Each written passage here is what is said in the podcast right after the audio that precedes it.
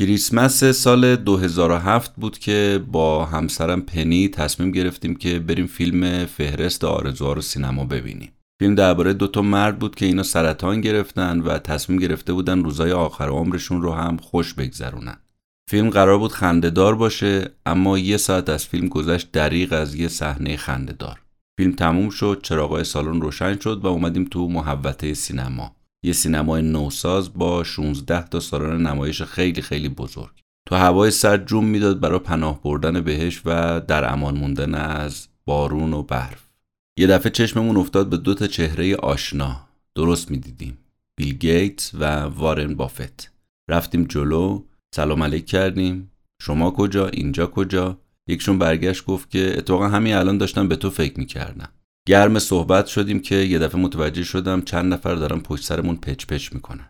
دیدم دارن به هم میگن که نگاه کن گیتس و بافت. اما اون یکی دیگه کیه؟ خندم گرفته بود و البته تعجبم نداشت که منو نشناسن. چون هرچی باشه دارایی من اون سال فقط ده میلیارد دلار بود. در صورتی که دارایی اون دوتا هر کدوم 5 6 برابر من بود. پنی ازشون سوال کرد فیلمو دوست داشتید یا نه؟ یه نگاهی کردم به کفشاشون و گفتن بله بله. منتها یه خورده ناراحت کننده بود. انقدر ذوق زده شده بودم که کم بود بپرسم که حالا فهرست آرزوهای شما چیه؟ اما احساس کردم مثلا اون آرزویی شاید دیگه ندارن. به همه اون چیزایی که می‌خوان رسیدن. بعد از خودم پرسیدم خب حالا فهرست آرزوهای خودت چیه؟ اصلا داری فهرست آرزوها؟ اهرام سلاسه مثلا انجام شد. هیمالیا تیک زدم انجام شد. از خودم پرسیدم رودخانه گنگ. تو ذهنم تیک زدم انجام شد. کفش نایکی تیک زدم. انجام شد. حالا الان تنها آرزوم نوشتن داستان کفش نایکی بود. تو ذهنم تیک می‌زنم انجام شد.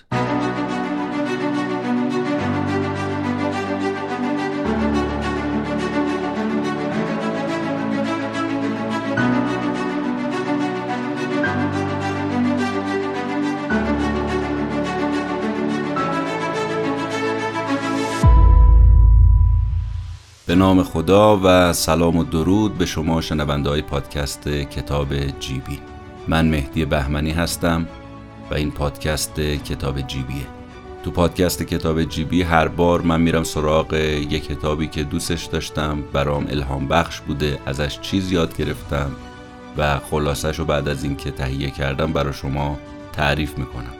هدفم اینه که چکیده و اصاره یک کتاب رو برای شما تعریف کنم اونجوری که خودم برداشت کردم خودم فهمیدم و بعد شاید اینجوری انگیزه ای بشه برای اینکه شما هم برید اون کتاب رو بخونید. این هفته عنوان کتابمون هست کفش باز یا شو داگ نوشته آقای فیلیپ نایت یا فیل نایت.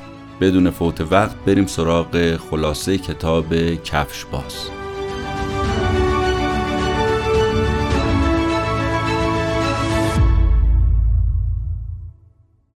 سال سال 1962 هست. یه جوون 24 ساله. بعد از هفت سال برمیگرده خونه خونه پدریش.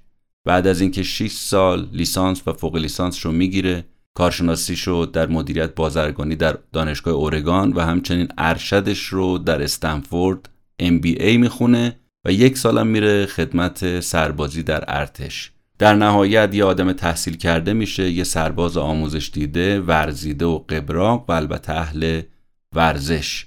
اما از یه طرف کمرو و خجالتی. سال 1962 نقطه عطف زندگی فیلیپ نایت یا فیل نایت بنیانگذار و مؤسس و مدیرعامل شرکت نایکیه. وقتی فیل نایت برمیگرده به خونه پدری دنبال معنی زندگی میگرده. یه چیزی بیشتر از پول و همسر و خونه و امثال اینا. می‌خواد از خودش یه نشونه ای به جا بذاره می‌خواد پیروز باشه نمی‌خواد فقط بازنده نباشه. همونجور که از اسم نایکی هم پیداست الهه پیروزی. بنابراین نویسنده داستان ما می‌خواد پیروز باشه. از نگاه من مهدی بهمنی فقط فیلیپ نایت یه کارآفرین نیست. بنیانگذار نایکی نیست یه نویسنده قهاره. کتاب خط به خط شما رو میکشونه با خودش. اصلا وقتی شروع می‌کنید به خوندن کتاب نمی‌تونید رهاش کنید. حس تنزگونه این آدم شما رو بارها میخندونه به وجد میاره حالتون رو خوب می‌کنه. کتاب انگیزشی مستقیم نیست ولی به نظر من حرفای این آدم رفتارای این آدم می‌تونه الهام بخش برای من و شما باشه. برای من که اینجوری بود باش زندگی کردم و ازش لذت بردم. کتاب کفش بازی که نوشته سال 2016 یکی از منتخب ترین کتاب ها و برگزیده ها بوده. خیلی سر صدا کرد و خیلی تونستن ازش استفاده بکنن تو سر تا سر دنیا. به نظرم رسید که این کتاب می‌تونه کتاب خیلی مناسبی باشه برای اینکه با سرگذشت فیلیپ نایت شما بیشتر آشنا بشید. شاید اجمالا یه چیزایی ازش بدونیم ولی خیلی فراتره. حتما توصیه می‌کنم خود کتاب رو هم تهیه کنید و بخونید. فیلیپ نایت خودش تعریف می‌کنه. میگه من دوست داشتم رمان نویس بشم روزنامه نگار بشم یا یه سیاستمدار بزرگ بشم. ولی می‌دونید رؤیای اصلیم چی بود؟ یه ورزشکار بزرگ بشم. اما در این حال نشدم. خوب بودم ولی عالی نبودم و علاقه من بیشتر به دو میدانی بود.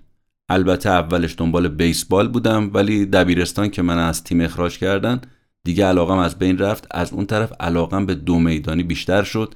لذا تا همین الان که میگه من داستان رو برام برای شما تعریف می‌کنم و می‌نویسم هنوز هم از دو میدانی فاصله نگرفتم و میدوم همینجوری تو خونه پدریش لم داده رو تخت و تو اتاق داره اشیای اتاق رو نگاه می‌کنه. کتاباشو می‌بینه از دبیرستان تا دانشگاه و همچنین روبانای آبی اتاقش یا بلوریبون رو.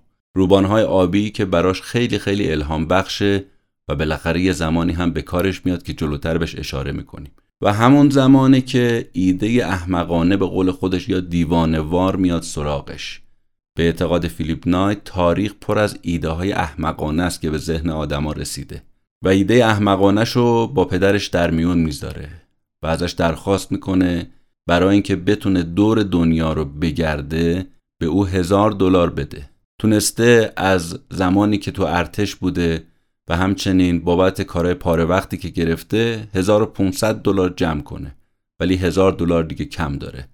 از پدرش این مبلغ رو قرض می‌گیره تا بتونه سفرش رو انجام بده. و البته پدرش چون یه آدم متدین مسیحی کلیسا برو بود بنابراین خیلی با این گشتن دور دنیا موافق نبود چون اون موقع خیلی معروف و مشهور نبود آدم زیاد سفر برن. مخصوصا یه جوون 24 ساله. که نه کاری داره و نه شغلی. بیشتر پدرش نگران حرف مردم بود. به تعبیر فیلیپ نایت خدای دوم پدرم آبروش بود و اینکه مردم دربارش چی میگن و همیشه او رو یه آدم محترم تلقی کنن.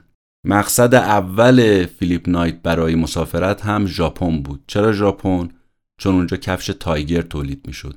و اتفاقا در استنفورد که MBA خونده بود فیلیپ نایت کنفرانسی که ارائه داده بود در مورد کفش بود که البته اونجا دانشجوها معمولا خمیازه میکشیدن و اعتنایی به حرفاش نمی‌کردن.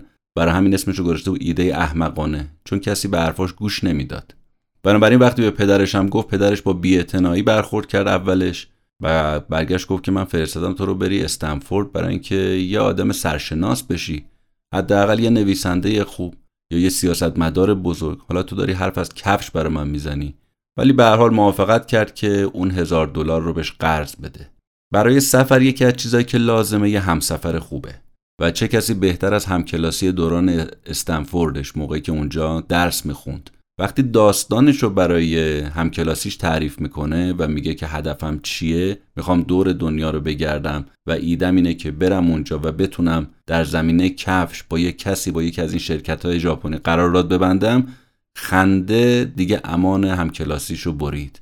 اولش میگه فکر کردم داره به ایدم میخنده بعد دیدم نه از سر شوق و خوشحالی داره میخنده که چقدر خوب می‌خوای دور دنیا رو بگردی. خب منم باد میام.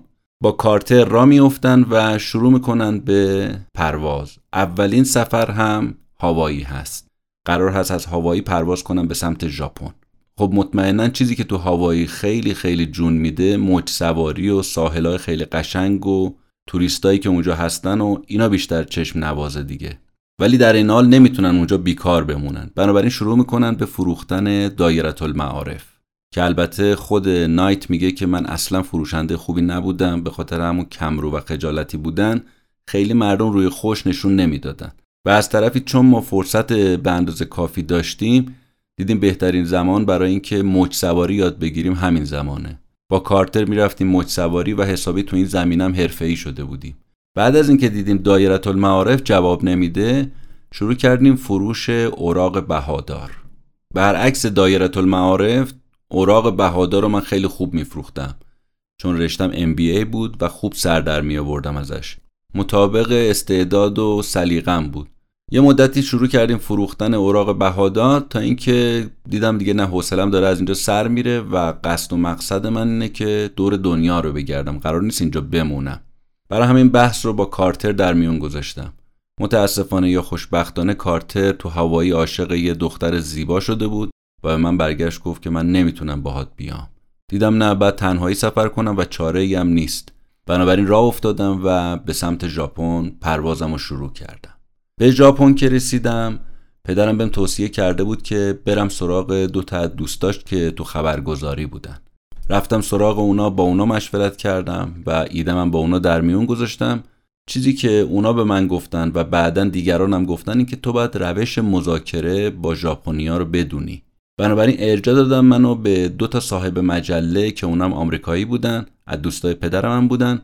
گفتم برو سراغ اینا. اینا خیلی خوب می‌تونن راهنمایی کنن. رفتم سراغ اونا اونا هم همین حرفا رو زدن. بنابراین اولین کاری که باید می‌کردم این بود که یه قرار ملاقات بگیرم با بزرگترین شرکت تولید کننده کفش تو ژاپن. گشتم و گشتم تا اینکه فهمیدم شرکت اونیتسوکا تو ژاپن مطرح ترینه تو این زمینه و کفش تایگر رو داره تولید می‌کنه که کفش خیلی مقاوم و زیبا و عالی هست. غیر از آقای اونیتسوکا که مدیر شرکت بود مدیرای اجرایی دیگه هم داشت شرکت که مهمترینشون میازاکی بود. بالاخره تونستم از میازاکی وقت بگیرم و یه جلسه باشون داشته باشم. وقتی جلسه رو که گذاشتیم با میازاکی منو هدایت کردم به صدر جلسه و نشستم بالای میز و شروع کردیم به صحبت. تا اومدم بگم که آقایون یه دفعه میازاکی پرید وسط حرفم و برگشت گفت که آقای نایت شما از طرف کدوم شرکت اومدید؟ منم بدون اینکه خودم رو ببازم خودم رو جمع جور کردم و برگشتم گفتم که بله بله سوال کاملا به جاییه. اولین چیزی که به ذهنم رسید خونه پدریم بود و اتاقم و اون روبانهای آبی که به در و دیوار آویزون بود. برگشتم گفتم من از شرکت بلو ریبون یا بلو ربن اومدم. اینا هم گفتن عجب. شروع کردن با همدیگه پچ پچ کردن و دیدم دونه دونه از اتاق رفتم بیرون. بعد از اینکه برگشتن تو اتاق من هدفم از سفر بهشون گفتم. گفتم من اومدم اینجا با شما مذاکره کنم و در آینده بتونم یه قراردادی باتون ببندم که محصولات تایگر تو آمریکا هم عرضه بشه. واقعا جای تایگر خالیه. آدیداس هست پوما هست اما جای تایگر خالیه. اینا هم یه نگاهی به همدیگه کردن و گفتن که باشه ما حاضریم که با شما کار بکنیم. اتفاقا ما هم دنبال یه بازار خوب تو آمریکا میگردیم. بنابراین سعی می‌کنیم که با شما همکاری بکنیم. گفتم خب برای شروع شما زحمت بکشید. یه چند جفت کفش برای من از این تایگرا بفرستید. من مبلغشم براتون حواله می‌کنم. بلافاصله از پدرم خواستم برای این شرکت 50 دلار حواله کنه که این کفشا رو وقتی رسیدم آمریکا دریافت کنم. بعد از اینکه این مرحله انجام شد یه نفس راحتی کشیدم و از شرکت اونیتسوکا که اومدم بیرون تو پوست خودم نمی گنجیدم خیلی خوشحال بودم. واقعا منم چون شرکتی نداشتم اما گفته بودم دارم. و واقعا کار کار خیلی بزرگی بود اما من پسش بر اومده بودم. همون بچه کمرو و خجالتی حالا تونسته بود جلو ژاپنیا سری بلند کنه و شرکتش رو معرفی کنه و هدفش رو به اونا بگه. سفرم رو به دور دنیا شروع کردم. شهرها و کشورهایی که قصد داشتم بهشون سفر کنم و لیست کرده بودم. دونه دونه شروع کردم به انجام دادنش. اول رفتم هنگ کنگ بعد فیلیپین بعد بانکوک بعد ویتنام کاتماندو هیمالیا هندوستان بیت المقدس فلورانس روم میلان مونیخ دیوار برلین وین لندن یونان و البته در یونان معبد آتنا نایکی. این معبد رو به خاطر این دوست داشتم که پر از کفش بود. به پادشاه یه کسی کفش هدیه داده بود. اینجا بود که دیدم نه خود الهه آتنا نایکی هم انگار خودش یه کفش باز واقعی و درجه یک بوده. سفرم در سال 1963 یعنی یک سال بعد از اون اتفاقی که تو خونه افتاده بود و اون ایده احمقانه که به ذهنم رسیده بود گذشت و به اتمام رسید و حالا شده بودم 25 ساله. وقتی برگشتم خونه خانواده منو نشناختن. از بس ریش و موام بلند شده بود. بعدش هم دور من جمع شدن که بله باید اسلایدایی که گرفتی رو به ما نشون بدی. منم پروژکتور رو گذاشتم. پدر مادرم همه فک و فامیل و همسایه ها رو دعوت کردن. منم دونه دونه اسلایدا رو نمایش می‌دادم و اینا افتخار می‌کردن و کیف می‌کردن که پسر ما رفته دور دنیا رو گشته. چهار ماه از ملاقاتم با شرکت اونیتسوکا گذشت ولی خبری از کفشا نشد. دیدم خب اینجوری نمی‌تونم ول بچرخم. گفتم برم حسابداری رو یاد بگیرم به توصیه پدرم. که آقا به حال تو حسابداری رو اگه بلد باشه همیشه برات کار هست. بنابراین یه دوره حسابداری گذروندم و بعد وارد یه شرکت حسابداری کوچیک شدم و مشغول شدم به کار کردن. سال 1964 بود که بهم بشارت دادن که بله کفشا حاضره. کفشا رو فرستادن. دوازده جفت کفش کرم رنگ با بندای آبی رو دونه دونه از تو جعبه در می آوردم. نازشون می‌کردم نوازششون می‌کردم مثل اشیای مقدس اینها رو انگار گرفته بودم تو دستم. زیر نور می‌گرفتم نگاهشون می‌کردم از بغل از بالا. اینجا من یاد دوست عزیزم آقا حامد افتادم که واقعا به نظر من اونم جز و همین لباس بازا و کفش بازاست. چون هر موقع من دیدم وقتی به یه کفشی می‌رسه به یه لباس خوبی می‌رسه دقیقا همین کارو باش می‌کنه. این عشق و علاقه آدما به بعضی از وسایل ستودنیه. لذا هر کسی دنبال یه بازیه. فیل نایت جزو اوناییه که کفش بازه. فیل نایت جزو اون آدماییه که با کفش میگه من زندگی می‌کنم و دائم بهش فکر می‌کنم. به هر حال اولین کاری که فیل نایت می‌کنه اینه که میگه باید یه جفت از این کفش به مربی خودم تو دو میدانی یعنی جناب باورمن بدم. ما سعی کردیم که تو این اپیزود اسما رو تا میشه کم کنیم و مهمترین اسما رو بگیم. یکی از اون اسمای مهم اونیتسوکا بود یا همون شرکت تولید کننده کفش و یکی دیگه هم جناب باورمنه که مربی و به نوعی میشه گفت که در آینده شریک تجاری فیل نایت میشه. خود باورمن هم یه کفش باز واقعی بود. به علاوه کفش سازم بود. فیل نایت میگه انقدر باورمن پیش من عزیز بود که از نگاه خودم هیچی بعد از رضایت پدرم مثل رضایت باورمن برام نبود. باورمن یه آدم با جذبه و جدی اما بسیار بسیار مهربون و دلسوز مثل پدر.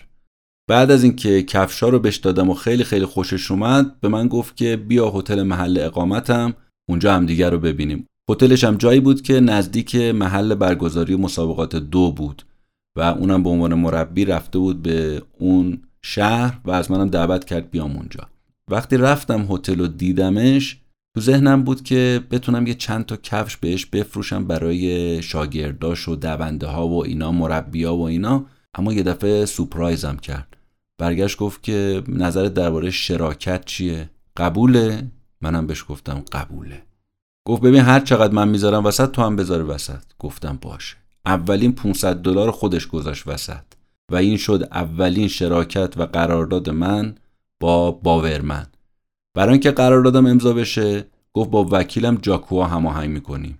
با هم بلند شدن رفتم پیش جاکوا هر دوتاشون هم توی جای مرتفع تو ارتفاعات در کوه زندگی می‌کردن. یه جای دنج یه خونه لوکس ویلایی حرفه‌ای و اونجا در آرامش زندگی می‌کردن. رفتم اونجا و قرارداد و باهاشون بستم. از یه طرفم تو دل خودم می‌گفتم من بردم با این قرارداد باختم با این قرارداد چیکار کردم با خودم؟ ولی این کارو کردم به هر حال. بعد از اینکه مزه کفشا اومد زیر زبونم یه نامه نوشتم به اونیتسوکا و ازشون یه درخواست بزرگ کردم. درخواستم هم این بود که ما بشیم نمایندگی انحصاری غرب آمریکا. و اولین سفارش بزرگ خودم هم بهشون دادم. 300 جفت کفش معادل هزار دلار. خب حالا پولشو باید از کجا جور می‌کردم؟ بازم جیب بابا. این بار دیگه ولی بابام به راحتی زیر بار نمی‌رفت. قبلا یه هزار دلار داده حالا بخواد الانم دوباره 500 دلار بده چون 500شو باورمن داده بود.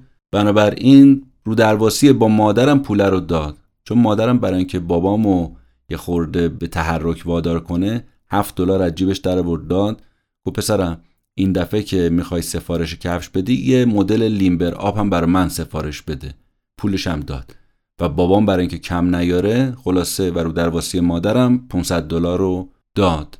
مدتی گذشت و همیشه با تأخیر می اومد این محموله های اونیتسوکا تونستم محموله کفشم و توسط کامیون از گمرک تحویل بگیرم. دیگه به اون جایی رسیده بودم که با کامیون بار تحویل می‌گرفتم. ده تا جعبه بزرگ اینا رو آوردم تو زیرزمین خونه. هر کارتون سی تا جفت کفش کفشای تایگر خوشگل و زیبا. از خوشحالی روی اینا قلط می‌زدم میپوشیدم راه می‌رفتم روی اینا میخوابیدم. اصلا کیف می‌کردم دیگه. باورم نمی‌شد که من دیگه نمایندگی انحصاری تایگر رو در آمریکا گرفتم در غرب آمریکا. تایید اونیتسوکا رو که برای نمایندگی انحصاری گرفتم شروع کردم به فروش کفشا عقب ماشینم میریختم کفشا رو می‌رفتم دام این فروشگاه اون فروشگاه میفروختم. تلفنی کم کم میفروختم نامه ای میفروختم میومدن در خونه بعضی موقع حضوری میفروختم. و اعتقاد فیل نایت اینه میگه من برای چی بهتون میگم کفش و برای چی کفش باز شدم؟ حتی می‌رفتم در خونه مردم کفش می‌دادم یادم فروشگاه یا میومدن در خونه راشون مینداختم وقت و بی وقتم اگر بود. اعتقادم اینه اگه مردم بیان از خونه بیرون و هر روز چند کیلومتر بدوان دنیا به یه مکان بهتری تبدیل میشه. بعد از این سفارش 300 تایی یه سفارش جدید 900 جفتی دادم. می‌شد 3000 دلار. بازم رفتم سراغ جیب پدر. اما پدر این دفعه برگشت گفت واقعا چیزی ندارم ولی می‌تونم کمکت کنم و اون معرفیت کنم به بانک. معرفی به بانکم باعث شد که از بانک وام بگیرم و این 3000 دلار رو که سهم من می‌شد 1500 دلار رو پرداخت کنم. و دائما هم باورمن با من همراهی می‌کرد و شراکتش واقعا صادقانه و دوستانه بود. همینجوری که تو خوشحالی گرفتن این کفشا و فروششون بودم و می‌دیدم همون آدم کمرو خجالتی تبدیل شده به یه فروشنده قهار دیدم خب دست تنها نمی‌تونم. حجم کار بالاست باید کمک کار داشته باشم. اتفاقی با جانسون آشنا شدم که هم دانشگاهیم تو استنفورد بود. یه دونده خیلی خوب و قهارم بود. بنابراین بهش گفتم تو که داری آدیداس میفروشی تو اوقات فراغتت برای اینکه کمک خرجت باشه غیر از مددکاری بیا پیشنهاد من قبول کن بیا برای من کفش بفروش. اون موقع برگشت گفت نه من دارم ازدواج می‌کنم و الان شرایطم اونجوری نیست و در این حال مددکاری هم می‌کنم و نمی‌تونم. قبول نکرد. منم گفتم باشه شاید یه وقت دیگه.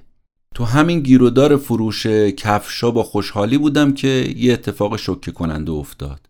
یا آقایی به نام منهاست که معروف بود به مرد ماربورو فروش. چون این مدل فروش سیگار ماربورو شده بود یه وقتی. عکسش رو مجله ها اومده بود. این آقای مرد ماربورو فروش اومده بود و به ما التیماتوم داده بود که شما با چه اجازه دارید اینجا تو آمریکا کفش میفروشید؟ اینجا در اختیار منه. به ذهنم رسید که باید سراغ یه مشاور حقوقی برم. دیدم بهترین آدم پسر عموم داگ هوسره با این آقای هوسر هم ما کار داریم حالا. هوسر فارغ تحصیل حقوق استنفورد بود یه وکیل موفق بود و دیدم بهترین کار اینه که ازش کمک بگیرم. بعد از مشورت با هوسر یه نامه نوشتم به اونیتسوکا. که آقا داستان از این قراره. این آقا اومده همچون ادعای می‌کنه. دیدم جواب ندادن. خودم بلند شدم رفتم ژاپن. خواستم با میازاکی که رابطمون با هم خوب بود مطلب رو در میون بذارم که گفتن آقا میازاکی رفته جاش موریموتو نشسته. موریموتو روشش با میازاکی فرق می‌کرد. موریموتو برگشت گفت قرار ما با شما تو همون هتلی که هستی تو اون رستوران گردونی که بالای هتل هست. منم گفتم باشه.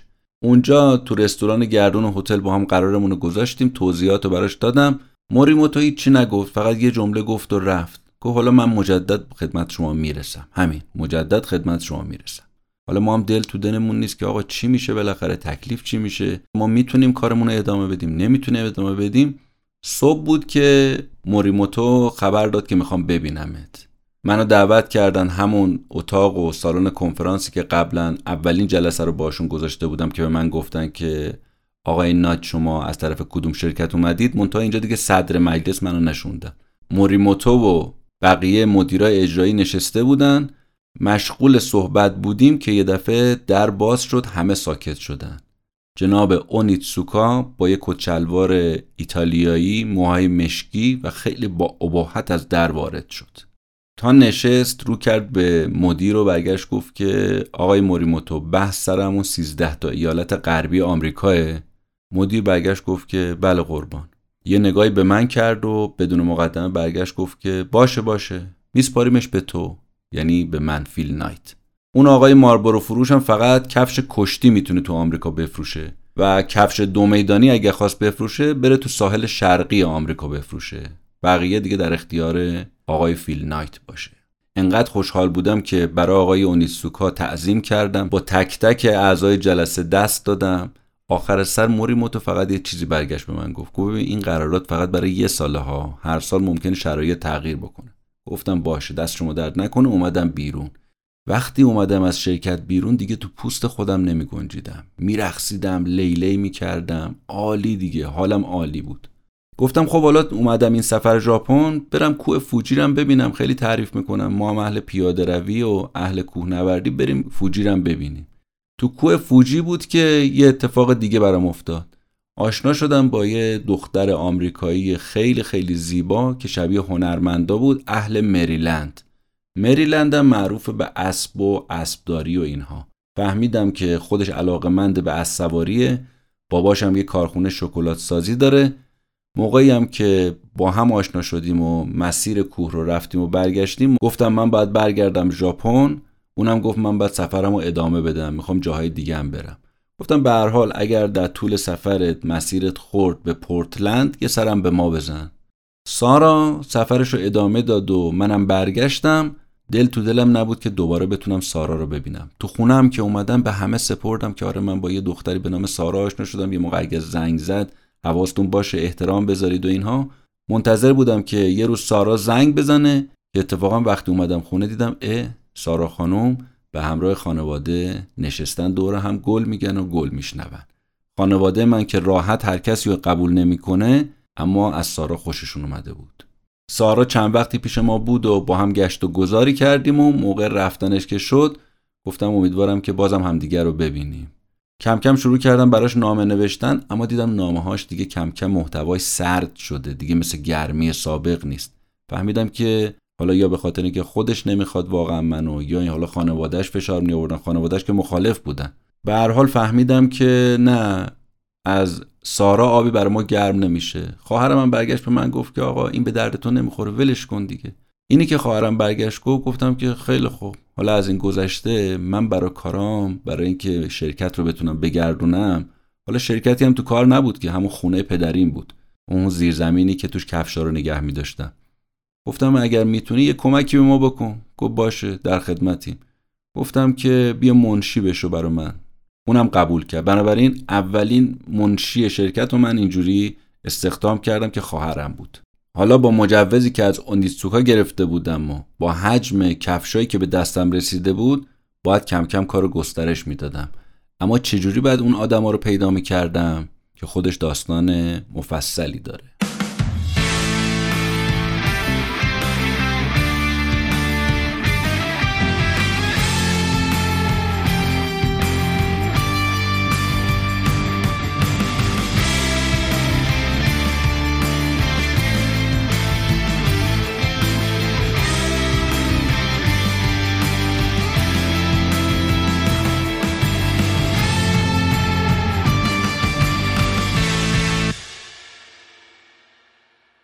سال شد سال 1965 دوباره جانسون رو دیدم. همون دوستم که همکلاسی استنفوردم بود و گفت می‌خوام ازدواج کنم و نمی‌تونم فعلا بیام پیشه و می‌رفت کفش آدیداس میفروخت. بهش گفتن تو بیا برای من کار کن. دوباره جانسون رو دیدم و باش بحث و مطرح کردم. این دفعه دیگه قبول کرد رو هوا زد. گفت اتفاقا من ازدواج کردم دو تا بچم دارم و هستم باد همراهی می‌کنم. و اتفاقا برگشت به من گفت که چقدر سراغ کفشای تایگر رو از من می‌گیرن. مثلا میگن چه کفشای قشنگی پات از کجا خریدی اینها؟ بهترین زمانی که من خودم این کفشا رو بهشون بفروشم. جانسون اولین کسی بود که استخدامش کردم به صورت پاره وقت به صورت پورسانتی گفتم که شما از هر کفشی از هر فروش کفشی مثلا دو دلار بهت میدم. اونم قبول کردش. به این ترتیب جانسون شد اولین کارمند مرد بلوریبون یکی از ویژگی های کلافه کننده ای که جانسون داشت کنار تمام ویژگی های خوبش اینکه دائم برای من نامه می نوشت با جزئیات توضیح می‌داد که آره من این کفش رو اینجوری فروختم مردم اینجوری گفتن. واقعا برای منم جذابیت نداشت. نامه هاشم کلافه کننده و دیوانه کننده بود. البته خیلی آدم دلسوزی بود. خیلی دوست داشت که نگاه مردم رو نسبت به دویدن عوض بکنه. چون اون موقع خیلی مردم اهمیت نمی‌دادن به دویدن و به پیاده روی. مردم مسخره می‌کردن حتی قوطی نوشابه سمت دونده و پرتاب می‌کردن. اما همه اینا رو برای من تو نامه مینوشت و من دیگه کلافه شده بودم. یه مدت که پیشم کار کرد بهم پیشنهاد داد گفت آقا ما زندگیمون اینجوری نمیگذره یه کار تمام وقت بی زحمت به ما بده. منم به هر حال قبول کردم. با اینکه می‌دونستم که کشتی خودم مثل تایتانیک داره غرق میشه ولی گفتم باشه. گفتم ماهانه 400 دلارم بهت میدم. اونم از خدا خواسته. سال اول فروشمون 8000 دلار ما درآمد کسب کردیم. سال دوم دو برابر 16 هزار. کم کم سرصدای بانکدارمون که ازش وام می‌گرفتیم پدرم معرفی کرده بود در اومد که آقا شما سرمایتون کمه و دارایی خالصتون کمه. این خیلی مهمه. بهشون می‌گفتم که آقا ما رشد فروش داشتیم به این اندازه. میگو ببین این مهم نیست. بانکدار دائما به من می‌گفت سرمایه کم دارایی خالص کم. اینو باید برطرفش کنی. هرچند من می‌گفتم آقا ما رشدمون خوبه می‌گفت نه فایده نداره. اینا باید با هم دیگه بخونه. یعنی سرمایه و اون رشد باید با هم تراز باشه. شما تراز نیست.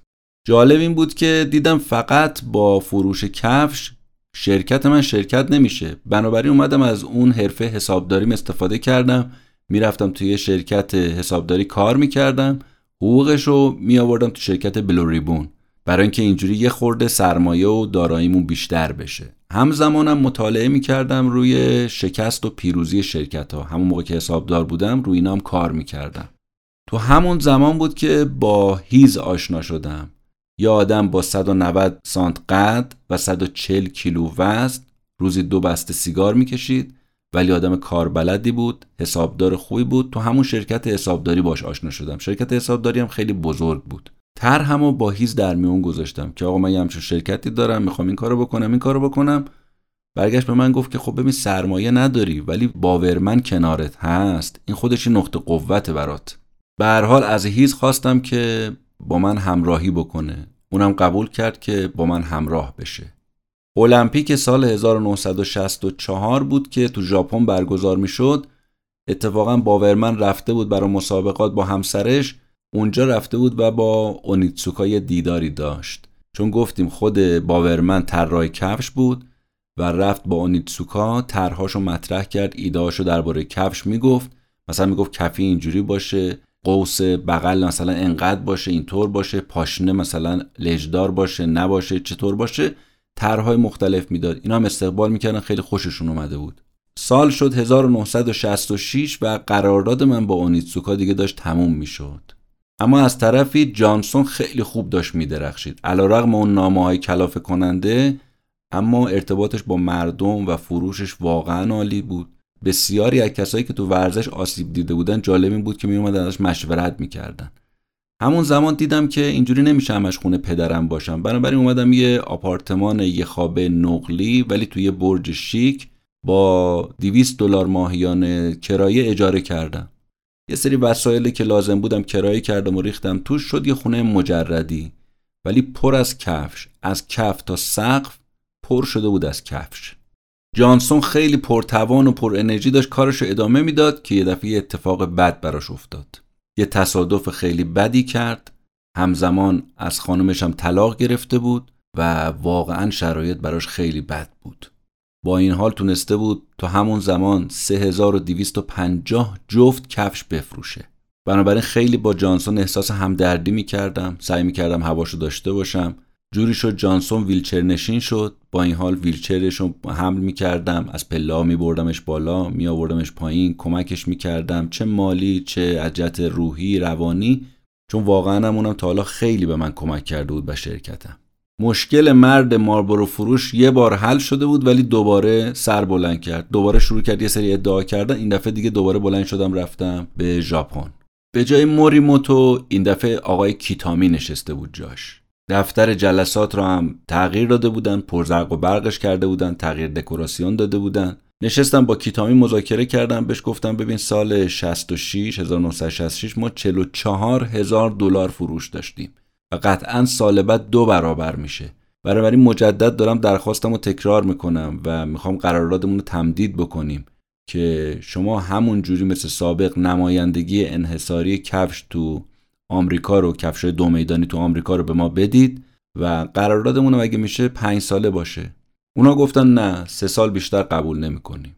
همونجا قرارداد امضا کردم و سفارش پنج هزار جفت کفش این دفعه دادم که می‌شد 20 هزار دلار. با این دست پر به همراه سوقاتی برگشتم خونه. سوقاتی هم برای خانوما برای مادر بزرگم برای مادرم و برای دوتا خواهرای دو قلوم کیمونو آوردم. برای خودم هم یه تلویزیون و یه شمشیر سامورایی آوردم.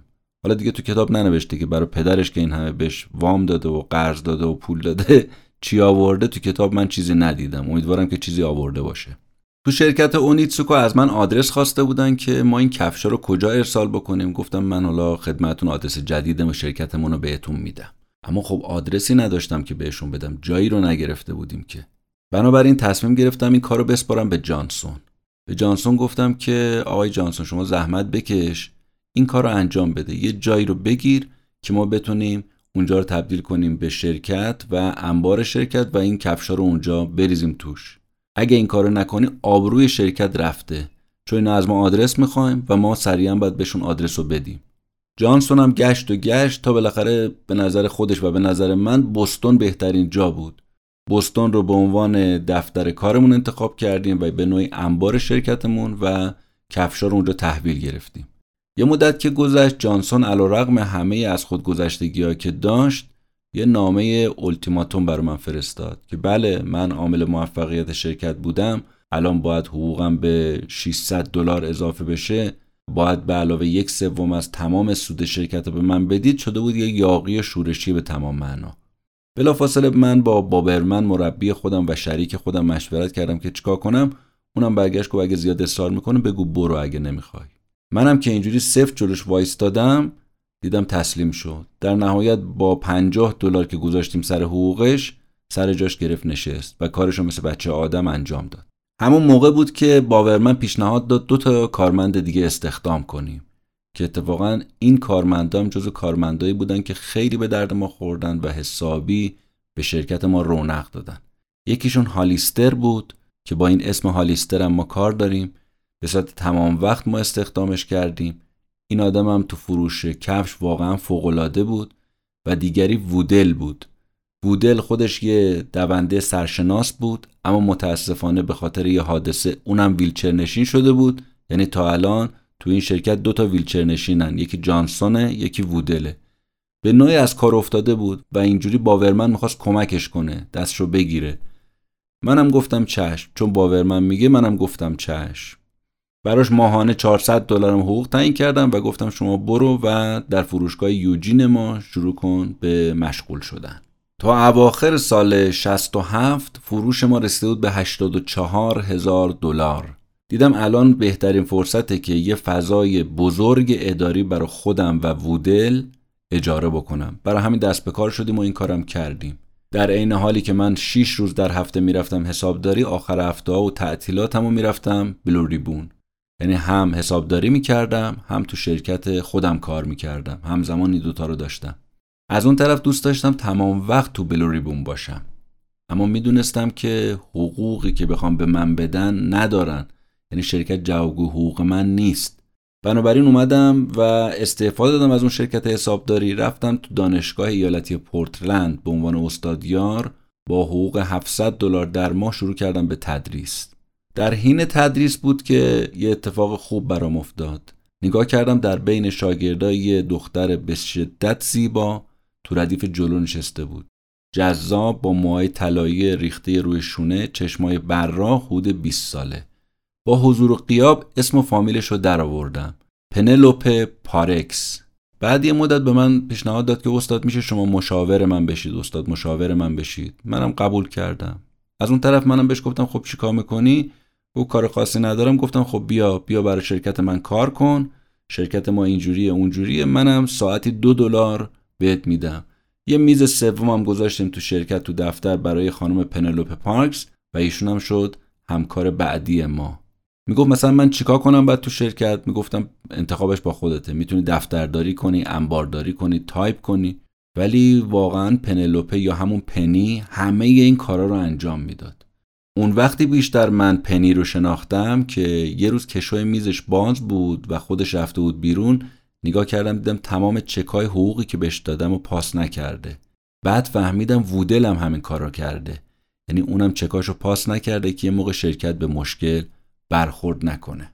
بهش پیشنهاد این که با هم بیرون بریم و بیشتر آشنا بشیم و دادم. با خانوادهش آشنا شدم و یه روزم شام رفتم خونهشون. خونهشون یه خونه عجیب غریبی بود. اولا پر از حیوان بود و پر از سرصدای آدما.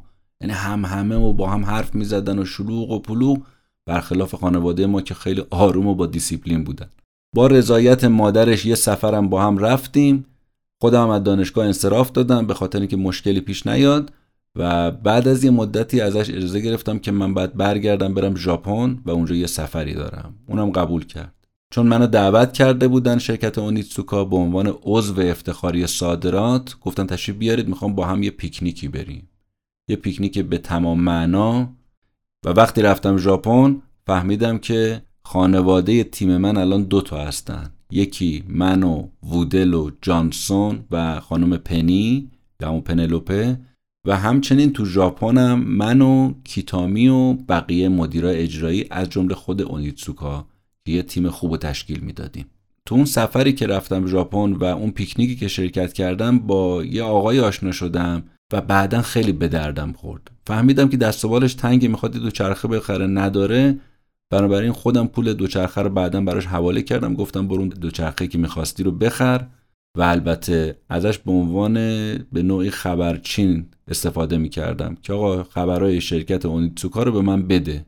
از ژاپن که برگشتم مقدمات ازدواج با پنی رو فراهم کردم و بالاخره جلوی دویست نفر یک سال بعد از اون کلاس اولی که من با پنی داشتم ازدواج کردیم و در همون کلیسای ازدواج کردیم که کشیشش عموی پنی بود و مراسم عقدمون رو هم عموی پنی اجرا کرد. ساقدوش من پسر عموم حسیر یعنی همون وکیل حقوقی که استخدامش کرده بودم بود و ساقدوش عروس هم دوتا برادراش بودن. دیگه اونجا بود که بعد همه با هم میخوندن بادا بادا مبارک بادا ایشالله مبارک بادا.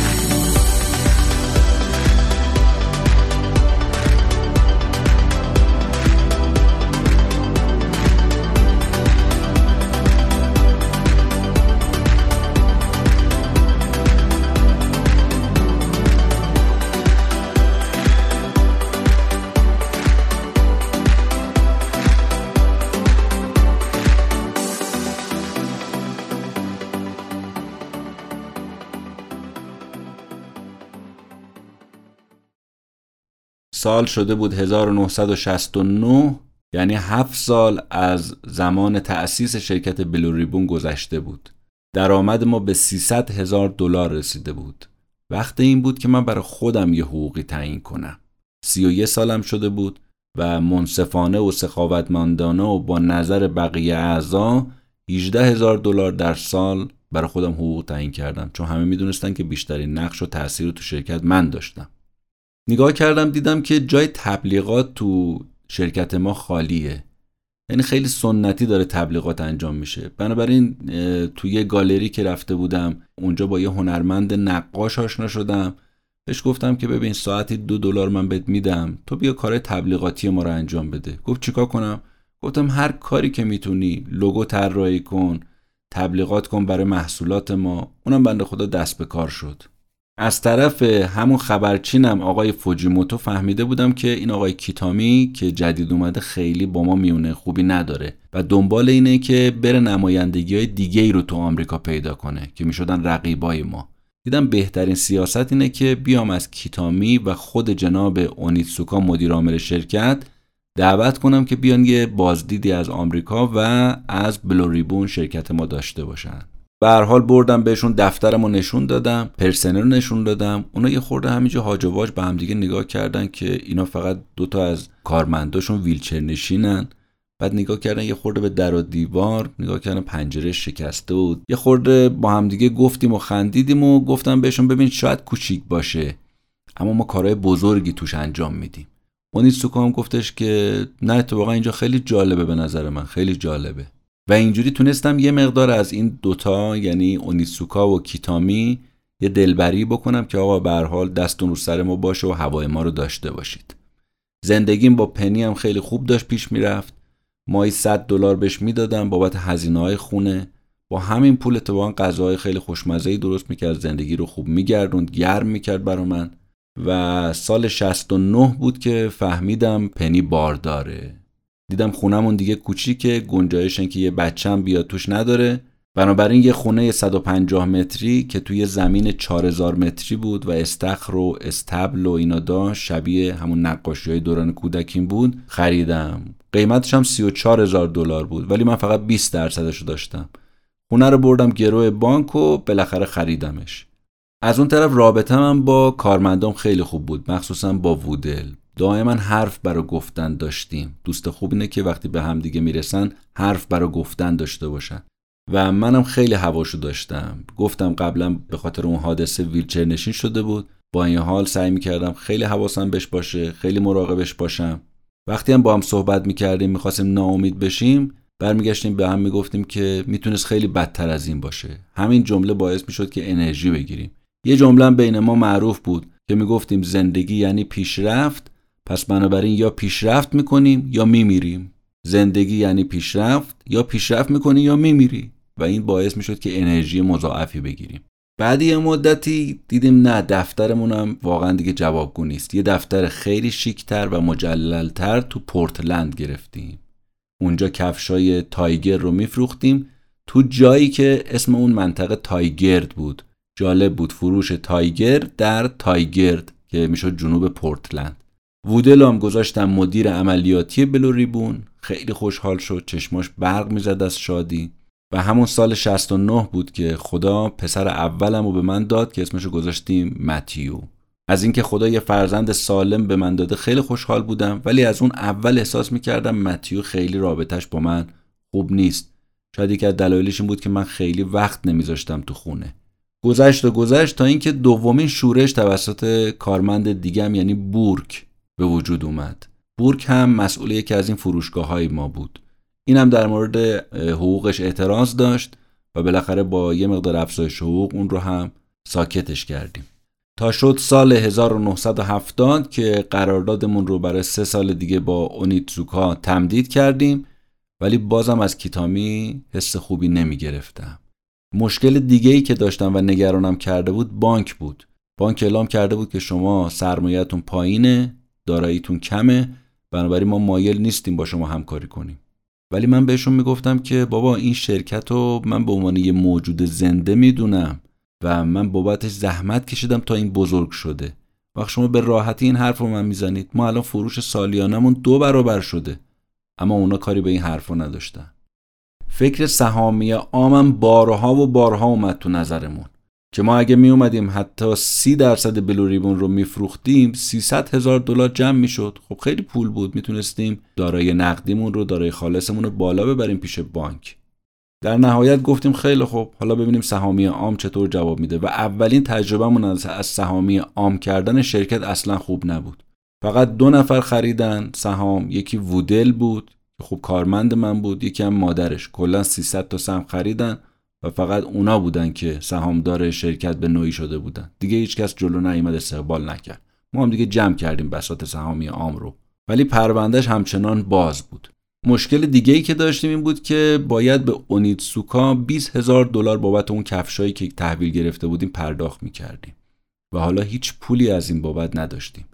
دستمون هم جلو هر کی دراز کردیم فایده ای نداشت. تا اینکه با یه شرکتی آشنا شدیم به نام نیشو ایوایی. اینم یه شرکت ژاپنی بود. شرکت به اصطلاح هلدینگ بود. این شرکت رو به من معرفی کردن و داراییش هم خیلی بالا بود. 100 میلیارد دلار این شرکت دارایی داشت و مدیر اجراییش هم یه آقایی بود به نام موراکامی.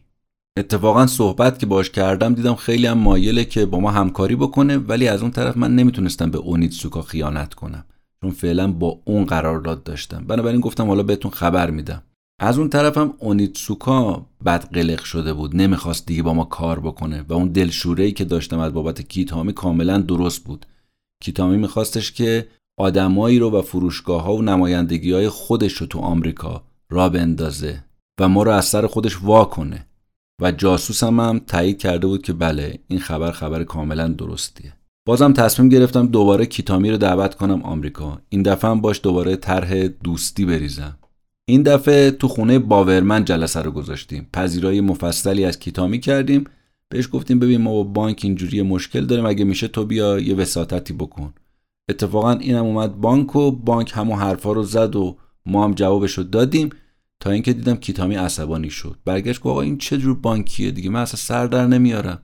بلوروبین چجوری با شما می‌تونه کار کنه؟ اصلا بدون شما خیلی راحت تره بعدم یه انتقادی کرد از عملکرد ما و گفت آقا شما عملکردتون ضعیفه من رفتم دیدم فروشگاه و شرکت های فروشتون و درسته فروشتون بالاست ولی بازم ضعیفه. و از محتوای حرفاش فهمیدم که دنبال بازارهای جدید تو آمریکا میگرده. این از کجا مطمئن شدم؟ اون موقعی که یواشکی رفتم سر کیفش. پوشه ای که توش اطلاعات شرکت های دیگر رو بود پیدا کردم دیدم با 18 تا توضیح کننده کفش تو آمریکا قرار گذاشته و می‌خواد دونه دونه اینا رو بازدید کنه. پیش خودم گفتم که مرد ماربارو فروش کم بود. به جاش 20 تا دیگه هم اضافه شد. حالا اینا رو باید باشون چیکار بکنیم؟ من دست نیاز به سمت کیتامی دراز کرده بودم. اون وقت مواجهه اون با من این بود که برگشته بود گفته بود شما بیا سهام شرکت رو به ما بفروش. 51 درصد سهام شرکت رو به ما بفروش. این یعنی چی؟ یعنی خلعیت دیگه. بعد گفتم خب اگه قبول نکنم چی؟ گفت ما میگردیم. دنبال یه توضیح کننده دیگه اینجا اون چیزی که تا حالا مخفی کرده بود دیگه به عیان برگشت گفت. قرارداد ما با شما فسخ میشه. گفتم پس این تفاهم ناممون چی؟ گفت هیچی ارزش نداره. بندازی ستاش خال. از یه طرف بانک فشار می آورد از یه طرف اونیتسوکا همکاری شغلش قطع می کرد منم باید به حال این وسط یه فکری می کردم شرکتی که من از هیچ ساخته بودم به نوعی به دنیا آورده بودم این شرکت رو الان سال 71 فروش شده بود یک میلیارد. ولی به راحتی داشت نابود می‌شد. مونده بودم چیکار کنم. دیدم تنها راهی که مونده این که برم سراغ اون شرکت هلدینگ نیشو که اتفاقا چراغ سبزم نشون داده بود. اونجا با آقای سمراگی ملاقات کردم که اتفاقا خیلی هوای ما رو داشت و گفتم داستان از این قراره. گفتن که نه ما تولید کننده خوبی رو تو ژاپن می‌شناسیم. بهتون معرفی می‌کنیم. خیالت راحت باشه. حالا اونیتسوکا نشد. پنج تا شرکت دیگه ما بهتون معرفی می‌کنیم. ولی باز این بارم گفتم نه باشه یه وقت دیگه. بازم دلم طاقت نیورد وجدانم قبول نکرد که با اینا طرح رفاقت و قرارداد با اینها ببندم. هرچی با خودم دو, دو تا چارتا کردم که بابا بالاخره شرکت داره ورشکست میشه. از این ورم تو میگه عذاب وجدان دارم و نمی‌خوام با نیشو کار کنم دیدم نه دیگه چاره واقعا نیست. این بعد از یه مدت دوباره دست یاری به سمت نیشو دراز کردم. و اونام یه پول نقد خوبی رو به ما تزریق کردن یه جون تازه گرفتیم. از اون طرف گشتیم دنبال پیدا کردن کارخونه جدید تو ژاپن که بتونن برای ما کفش تولید کنن. سومراگی که نماینده نیشو بود گفتش اتفاقا من کلی کارخونه می‌شناسم. خودش هم یه کفش باز به تمام معنا بود و اعتقادش این بود که کسی که خودش رو وقف ساخت و ساز و فروش و طراحی کفش می‌کنه یه کفش باز واقعیه. و می‌گفت هر شخصی معمولا 7500 گام در روز بر میداره و در طول عمرش 274 میلیون گام بر میداره و این یعنی 6 بار پیاده روی دور دنیا. و آدم کفش باز می‌خواد جزئی از این سفر بشه و چه کاری بهتر از این که بیاد بهترین کفش رو بسازه به این کسی که می‌خواد پیاده روی کنه هدیه بده ارائه بکنه. با پیشنهاد سومراگی یه واسطه رو پیدا کردیم به نام چاگ که خودش هم ژاپنی بود. پنج تا کارخونه رو به اون تو ژاپن معرفی کرد. سه هفته تمام کارخونه های مختلف رو گشتیم تا اینکه بالاخره یک کدوم رو باهاشون به توافق رسیدیم. گفتم خب حالا که اومدم ژاپن و کارخونه رم که پیدا کردم برم یه سری بزنم به اونیتسوکا همون که از پشت به خنجر زده بود. از اون طرفم زنگ زدم به پنی که بهترین فرصته که بیای ژاپن رو ببینی. اونم بلند شد اومد ژاپن و با همدیگه رفتیم. دیدن اونیتسوکا اونم کلی ما رو تحویل گرفتن و ازمون سوال کردن خب شما کجا؟ اینجا کجا؟ گفتیم چی ما اومدیم برای تعطیلات. چون خانم من بود دیگه اینا شک نمی‌کردن. کلی از ما پذیرایی کردن و تحویل گرفتن و برگشتیم پورتلند. به کمک برادر سومراگی و شرکت نیشو دست و بالمون خیلی باز شده بود بدهیامون رو داده بودیم یه خورده نقدینگیمون بهتر شده بود به نسبت. و الانم رفته بودیم با یه کارخونه تو ژاپن. طرح بحث کرده بودیم قرارداد بسته بودیم برای تولید کفش اما حالا نوبت این بود که ببینیم آیا همون اسم بلوریبون رو می‌خوایم ادامه بدیم یا یه اسم جدید انتخاب کنیم و اینکه چه لوگویی چه طرحی چه مارکی روی کفش بخوره که این خیلی مهم بود. بنابراین همه رو انداختم به جنب و جوش. اسمای مختلف از حیوونا گرفته. مثلا گفتن تایگر بوده حالا ما بذاریم یه اسم حیوان دیگه. من گفتم نه اصلا اسم حیوان نمی‌خوام باشه. هر کی اسم چند تا اسم داد خودم چند تا اسم دادم اونا رد می‌کردم من رد می‌کردم تا اینکه جانسون گفت من خواب بودم یه اسمی بهم الهام شده. گفتم چه اسمی؟ گفت نایکی. نایکی. گفتم آها این خودشه. الهه پیروزی یونان. معبد نایکی. همون که توش پر کفش بود. گفتم خودشه. نایکی بهترین اسمیه که باید برای شرکتم انتخاب کنم. از این به بعد شرکت من به جای بلوریبون میشه شرکت نایکی و اسم کفش ما هم میشه کفش نایکی.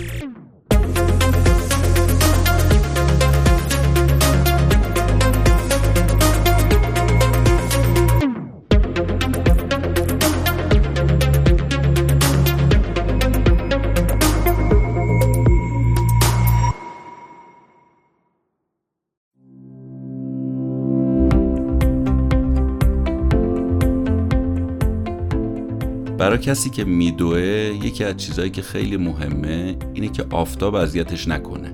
یا برای کسی که پیاده روی می‌کنه اهل پیاده رویه مخصوصا از الان که گرمای تابستونم داره شروع میشه یکی از چیزایی اینه که پوستش تو آفتاب نسوزه.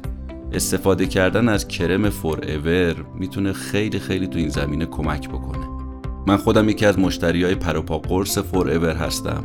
خمیر دندوناشو خودم بارها امتحان کردم و هنوزم بهترین خمیر دندون به نظر من همینه. از جمله چیزهای دیگه ای که خودم استفاده کردم از محصولات Forever مکملای غذاییشه فور ایور رو اگه خواستید تهیه کنید می‌تونید به آدرسی که در توضیحات اپیزود گذاشتیم مراجعه کنید و محصولاتشون رو کامل اونجا ببینید با توضیحات. و از اون کانال با تخفیف 20 درصد تهیه کنید. البته باید بگید اونجا که شنونده پادکست کتاب جیبی هستید. فور ایور به نظر من همونجور که از اسمش پیداست محصولی است برای همیشه.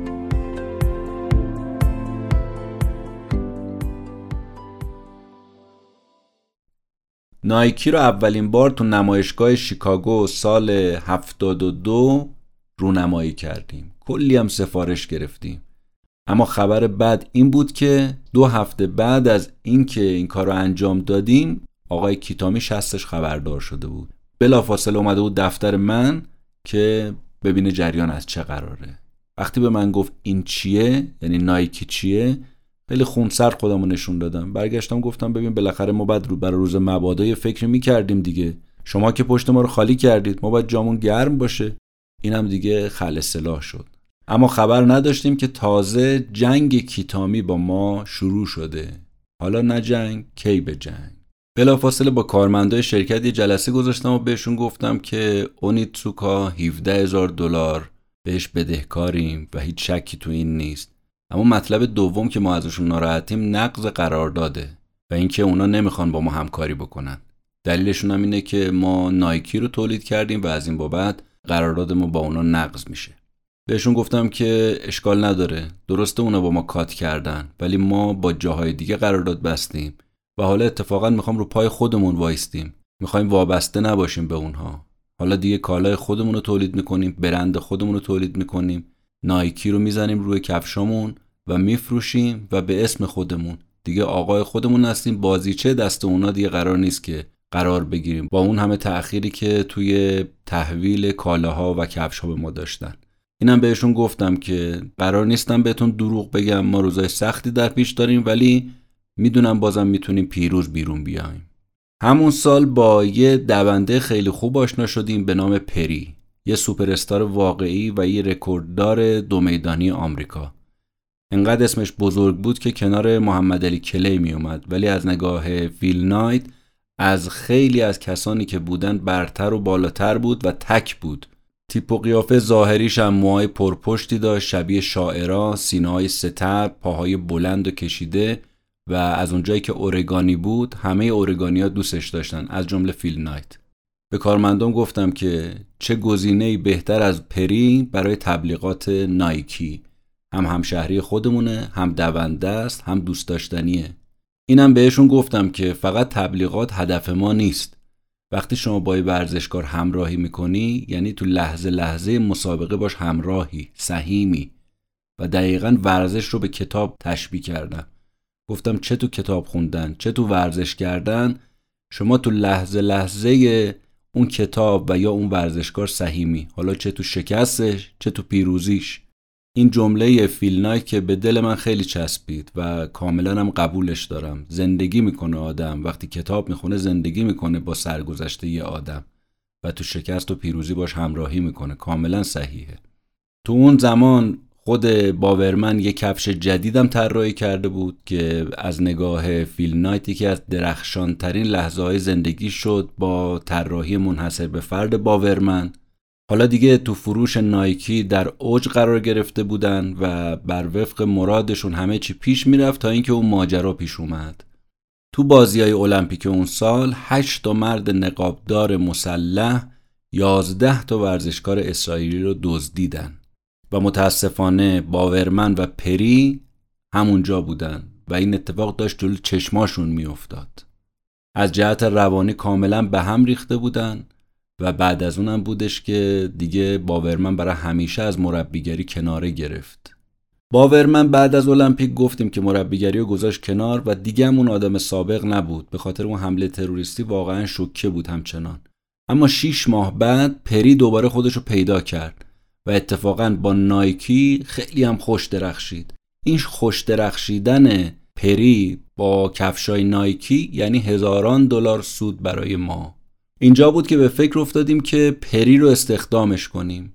با درآمد سالانه پنج هزار دلار به علاوه پیدا کردن دومین ورزشکار مبلغ. با اولین حقوقی هم که بهش دادیم یه امجی قهوه‌ای خرید. به هالیستر هم خبر دادیم که شما بدون که حقوق تغییری بکنه در خدمت پری باش. هر جا میره باش برو برسونش و همراهیش بکن. گفت آمد به سرم از آن چه میترسیدم. بالاخره اونیتسوکا شکایتش رو از ما تنظیم کرد. به خاطر نقض قرار داد. ما هم بلافاصله دست به کار شدیم. فیل نایت میگه پسر امو حوسه رو خواستمش. معمور این کارش کردم. گفتم شما باید پیگیر این پرونده باشید. تو این هیرودار پنی دومین بچهش حامله شد. پسر بچه ای ازش به دنیا آمد به نام تراویس. بنابراین من شدم پدر دو تا پسر. پسر امو حوسه پیشنهاد داد که یه فارغ و تحصیل حقوق دانشگاه برکلی رو هم به جمعمون اضافه کنیم. به نام استراسر. 190 قدش بود 130 کیلو وزنش بود چارشونه عین قیافه پاگونده اتفاقا اهل اورگان هم بود و فیل ناید میگه اتفاقا حس خیلی خوبی به این آدم داشتم. و از نگاه من یه اندیشمنده به تمام معنا بود. مذاکره کننده بود جستجوگر بود سخنور بود و دوست داشت همیشه پیروز باشه. یه بلوریبنی واقعی دیگه. مثل یه دوست و برادر من اینو می‌دیدم و به من حتما نوید داد که توی پرونده ما حتما پیروز میشیم. و بالاخره سال 1974 دادگاه ما تشکیل شد.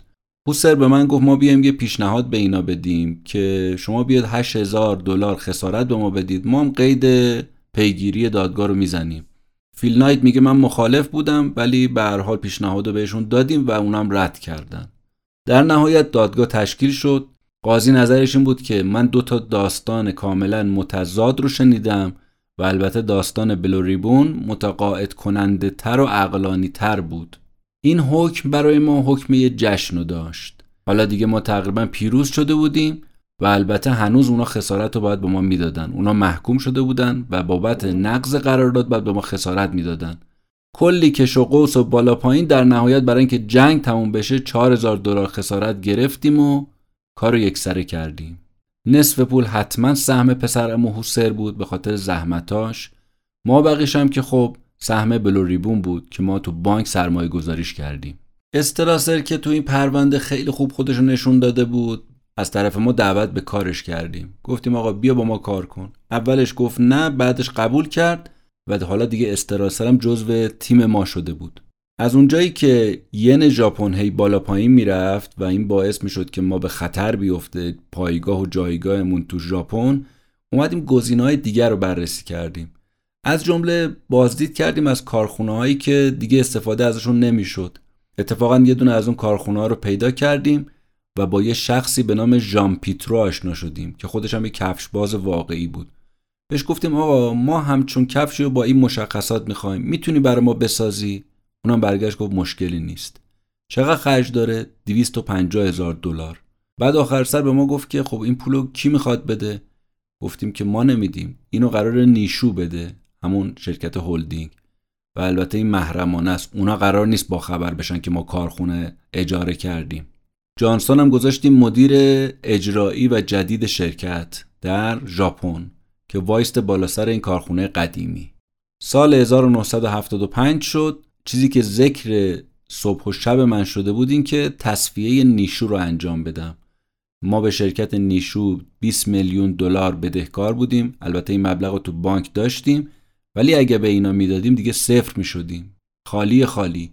یه جابجایی هم توی نیشو رخ داده بود و اون که آقای سومراگی دیگه نبود و به جاش ایتو بود. البته سومراگی با اونا همکاری می‌کرد. ایتو برخلاف سومراگی بهش می‌گفتیم مرد یخی. اصلا آدم گرم صمیمی نبود. به هر حال من موضوع رو با ایتو و سومراگی در میون گذاشتم و بهشون گفتم آقا من خبر خوبی براتون ندارم. بانکامون که ما رو بیرون انداختن. به علاوه ما 20 میلیون نداریم و حتی اومدی 20 میلیون هم ازتون قرض بگیریم. ایتو و سومراگی گفتن ما قبلش باید بیایم یه نگاهی به حسابای شما تو شرکت بندازیم.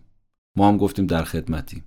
اما از اون طرف حواسمون بود که ما کارخونه رو یواشکی اجاره کردیم رو انداختیم. اینا خبر ندارن. اینا فکر می‌کنن ما باش کفش خریدیم. به هر حال اومدن چندین روز و چندین ساعت وقت گذاشتن و این اسناد و مدارک رو بالا پایین کردن. تو این هاگیر باگیر خبردار شدم که دو تا از طرفکارا دارن میان سمت دفتر که پولاشون رو بگیرن. کاری که کردم به همکارام سپردم گفتم این دوتا طلبکار همدیگر رو نبینن. چون اگه ببینن هیچی دیگه تبانی می‌کنن علیه ما. به هر زحمت و بدبختی بود تک تک باشون مواجه شدیم و ردشون کردیم رفتن. اما حالا موندیم با سومراگی و ایتو چیکار کنیم. بعد از اینکه اسناد و مدارک رو بررسی کردن سومراگی یه جمله گفت که من یخ بستم. برگشت گفت که متاسفانه حسابرسی شما خیلی بدتر از اونیه که من فکر می‌کردم و البته باید یه اعترافی هم بکنم. من یه تعللی کردم. برخی از صورت حسابای شما رو وارد نکردم. گفتم این خبر خیلی بدیه. گفت آره خیلی خیلی بده. ایتو برگشت به سومراگی گفتش که تو واقعا به خاطر علاقت به بلوریبون این کارو کردی؟ گفتم بله دقیقا همینطوری که داری میگی. خب ایتو می‌تونست در مورد سومراگی هر فکری بکنه دیگه. بگه که سومراگی اومده با بلوریبون ریخته رو هم و اینجا با هم زد و بند کردن و اینم اسناد وارد نکرده و این حرفا. اما نه به حرف سومراگی اعتقاد داشت و باور داشت و فهمید رو علاقش به بلوریبونه که این کارو کرده. و واقعا هم همینطور بود. سومراگی خودش رو از ما می‌دونست و ما هم اونو از خودمون می‌دونستیم. پس حالا باید 20 میلیون به نیشو می‌دادیم. از اون طرف هم پولی بود که بعد به بانک می‌دادیم. حالا ما قضیه اونیتسوکا رو پشت سر گذاشتیم رسیدیم به نیشو و بعدم مشکل همیشگیمون بانک. بانک دیده بود ما گوش به حرفش نمیدیم. اومده بود مطرح کرده بود که آقا اف بی آی اومده وسط. حواستون جمع باشه. یعنی اگه پول ما رو ندید با اف بی آی طرفید.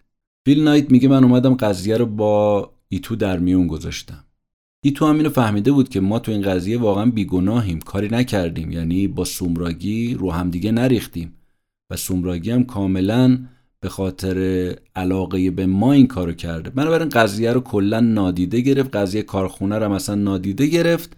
حالا مشکل دوتامون این بود که بریم بانک رو راضی بکنیم. به همراه ایتو و به همراه سومراگی را افتادیم به سمت بانک.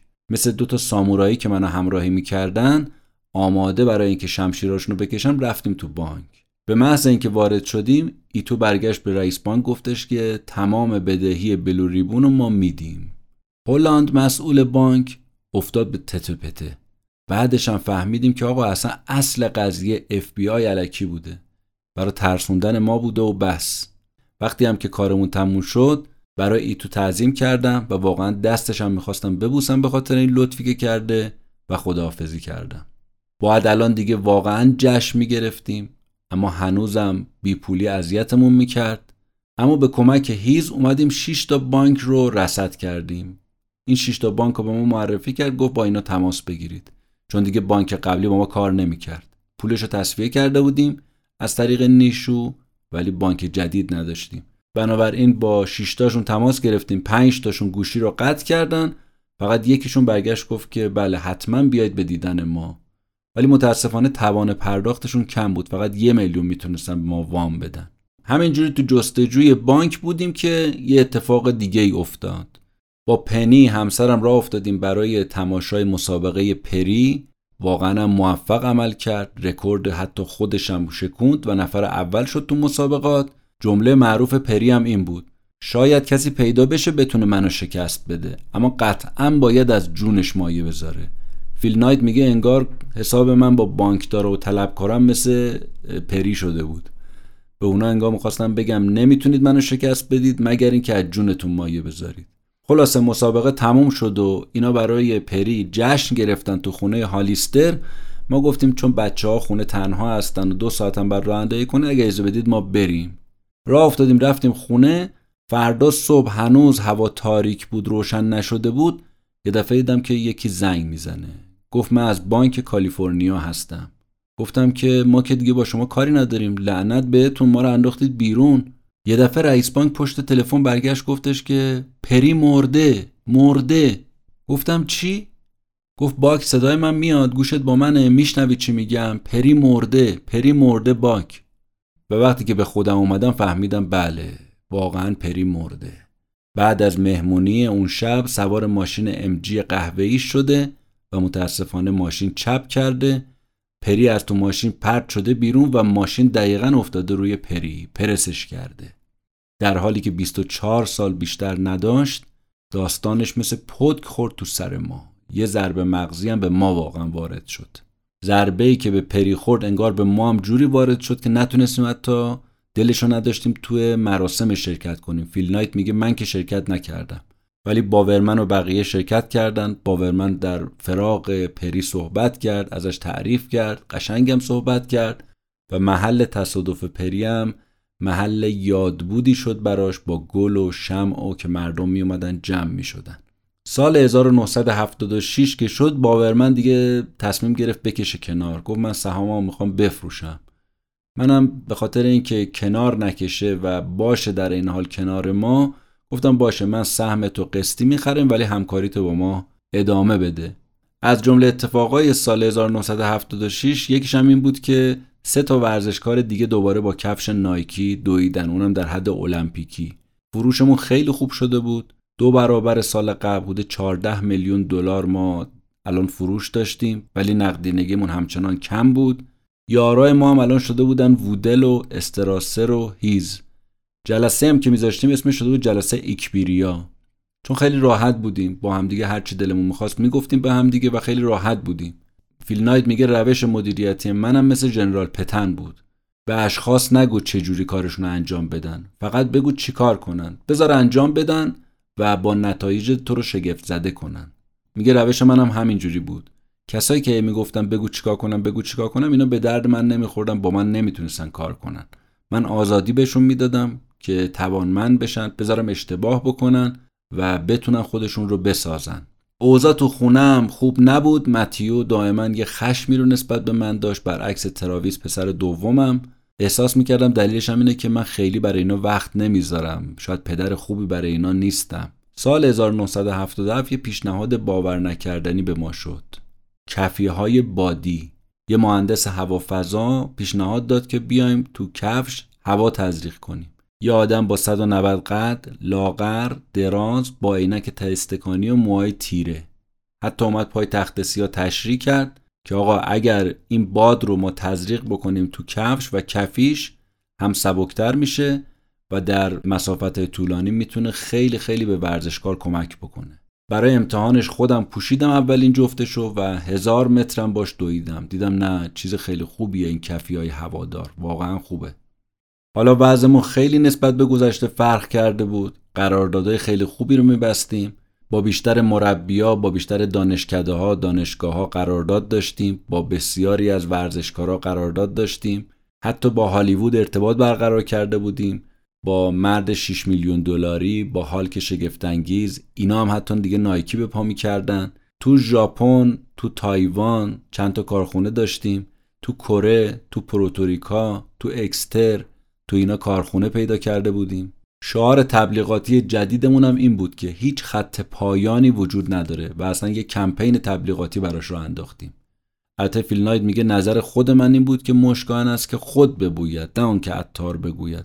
و وقتی هم از اینا میپرسیدم واقعا فروش ما به خاطر این تبلیغات شما اینا سکوت می‌کردن؟ چون واقعیتش این بود که کیفیت نایکی بود که داشت برای ما پول می آورد اون سال سهامدارای شرکت برگشتن گفتن ما پولامون رو می‌خوایم. چه سالی؟ سال 1977 اون موقع ما 70 میلیون فروش داشتیم.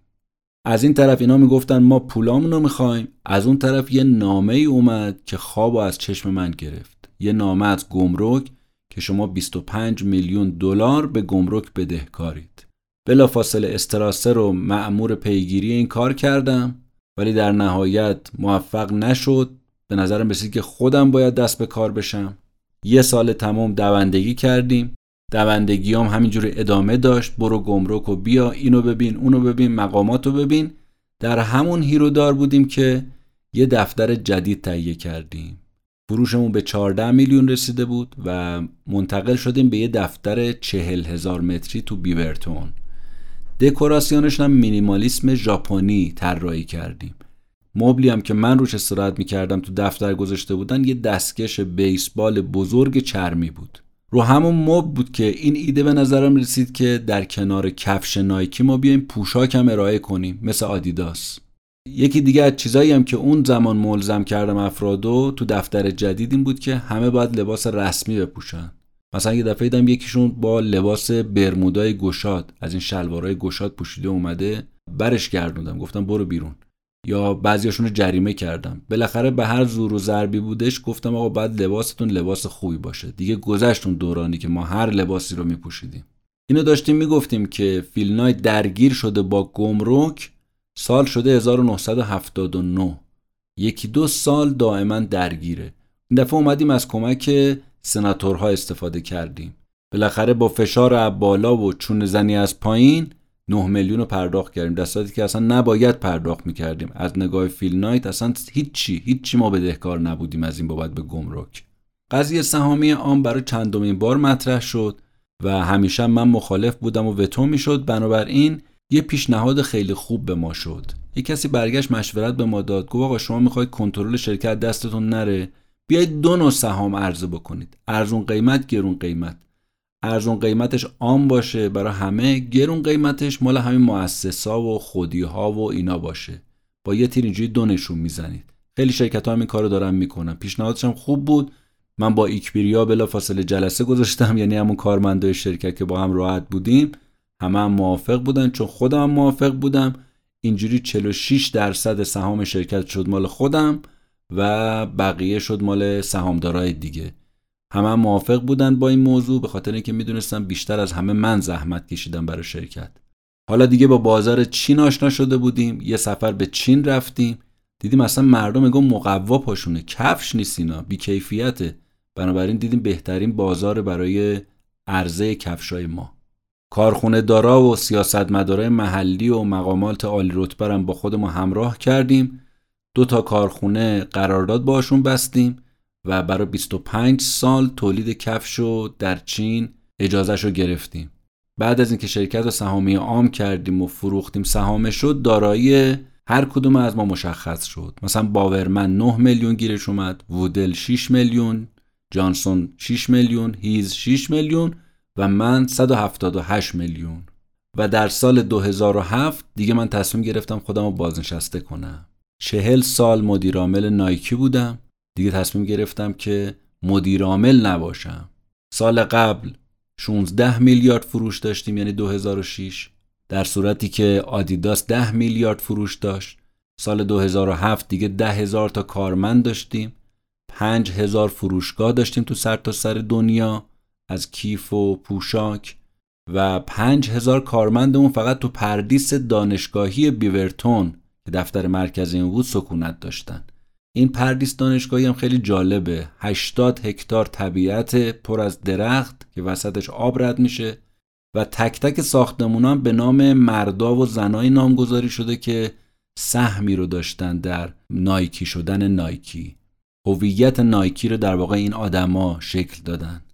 فیل نایت میگه هنوزم که بیشتر روزا به دفتر سر می‌زنم اوضاع رو بررسی می‌کنم تک تک این ساختمونا رو به شکل یک معبد مقدس می‌بینم. البته اگر تو بخواهی آنگونه ببینی. هر روز که از تقاطع دوتا خیابون اصلی پردیس رد میشم آدرنالین خونم بالا میره. حس خوبی بهم دست میده. دوتا خیابون که به نام دوتا بنیانگذار نایکی نامگذاری شدن. یکی باورمن و یکی هیز. باورمن متاسفانه دیگه از بین ما رفته استراسر دیگه از بین ما رفته و همچنین پسرم متیو که اونم از بین ما رفته و در یه حادثه غرق شده و مرگش حسابی ما رو شوکه کرد. فیل نایت میگه من داستانم رو با حسرت شروع کردم. با حسرتم می‌خوام تموم کنم. حسرت به خاطر صدها و هزاران تصمیم اشتباه که گرفتم. حسرت بابت اینکه انقدر مدیر توانایی نبودم که مانع اخراج 1500 نفر در عرض ده سال بشم. و این برام هنوز یه کابوسه. اما از هیچ کدوم از کارام به اندازه ارتباطم با پسران پشیمون نیستم. بعد براشون وقت بیشتری میذاشتم. شاید اینجوری می‌تونستم کد متیو رو اون پسری که غرق شد رو رمزگشایی کنم. و اینجا می‌خوام توصیه کنم تو آخر کتاب که دقت کنید می‌خواید چل سال آیندهتون رو با چه کسایی و چه جوری بگذرونید. به زنای مردای 20 ساله میگه که صرفا به یه تخصص و کار قانع نشید. به ندای درونتون گوش بدید. اینجوری دیگه خسته نمیشید. و حرف آخرش از قول باورمن اینه که بزدل ها هیچ وقت شروع نمی‌کنن. ضعیف ها هم بین راه میمیرن. و این فقط ما هستیم که میمانیم. آقایون و خانم ها ما سر پا میمونیم.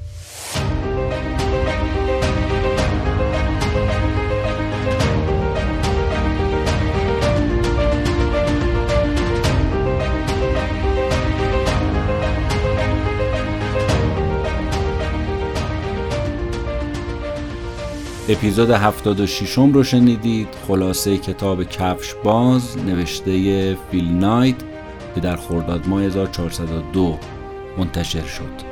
ممنونم از تیم بسیار خوب پادکست کتاب جیبی به خصوص پسر عزیزم رضا بهمنی که مثل همیشه کنار من هست. ممنونم از شما شنونده های عزیز. روز روزگار بر همتون خوش و خدا نگهدار.